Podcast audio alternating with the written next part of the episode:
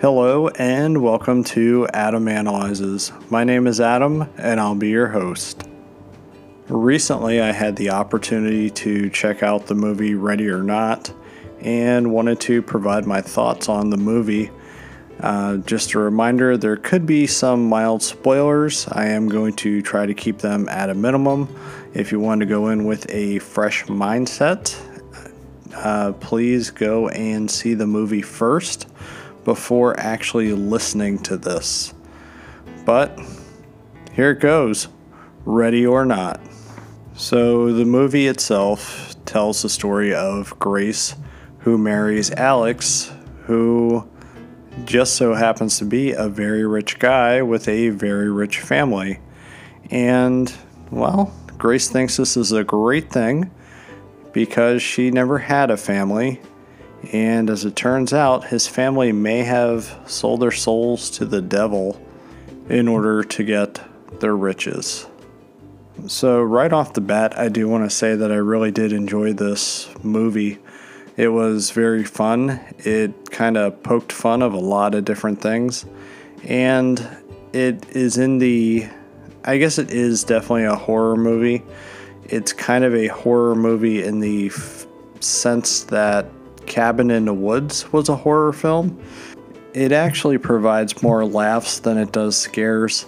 I would say the movie is probably more suspenseful than anything, and even then, it didn't really have a lot of suspense or scares going on for me.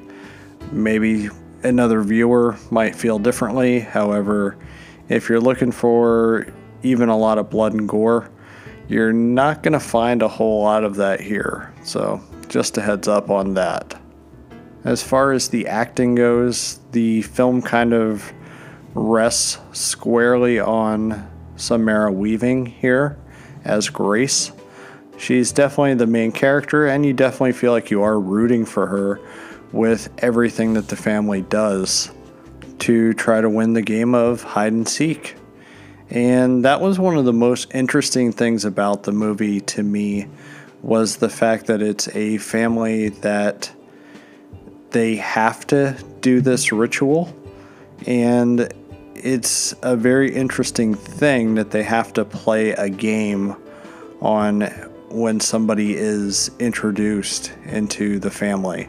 The family here is presented as a family that made their fortune in selling games. So think of them as being like whoever owns the Hasbro company that's a little bit of what they're getting at here.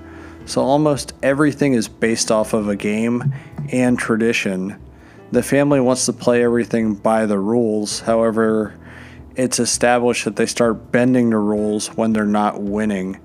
And that's kind of funny because if you play a board game or a game with somebody, if you're losing, what do you try to do? You usually try to bend the rules. So, the family does no different than any of us. I do want to say that when I initially saw the trailer for this movie, it really made me think of the short story The Most Dangerous Game. Uh, for those of you who do not know, the short story The Most Dangerous Game was originally published in 1924 and was written by Richard Connell. Uh, it involved a guy getting in, invited to uh, this world famous hunter's house who wanted to hunt the most dangerous game, which basically was people.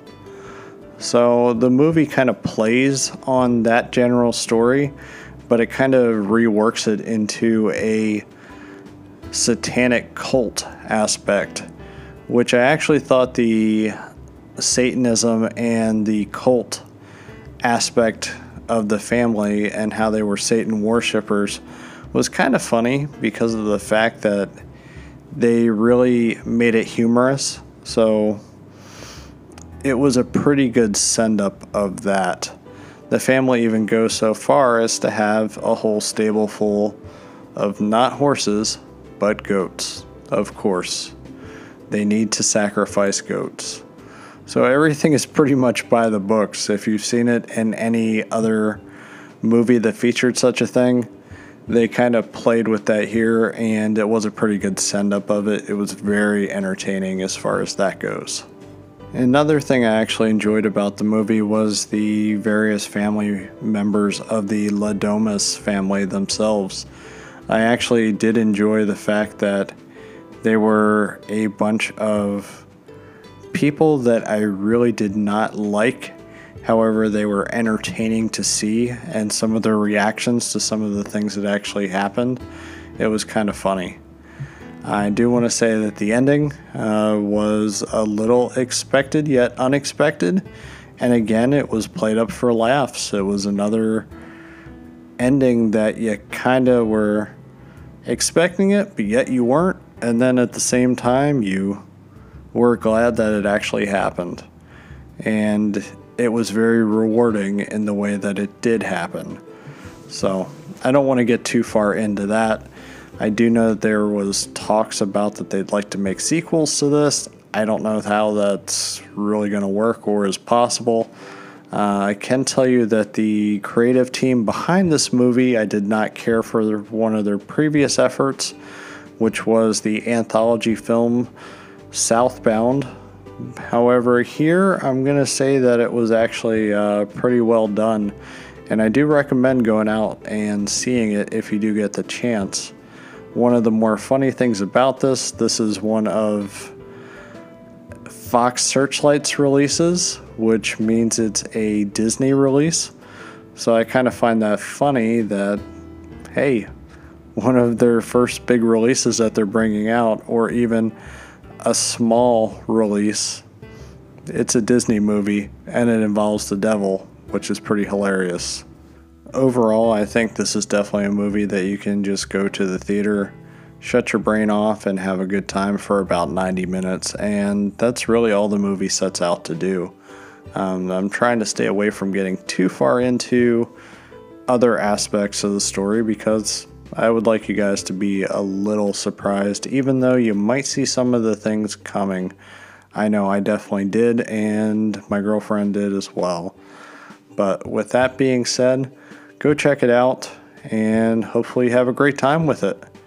And I think I'm going to close out this episode. As a reminder, you can find me on Instagram and Twitter at Adam underscore analyzes. Also, give a listen to In Our Honest Opinion, some fun stuff on there. And I do have a website. You can find me on adamanalyzes.com. And if you do get a chance, go ahead and leave us a review on In Our Honest Opinion Sidetracked. You know, we do love those digital hugs. But with that, good night.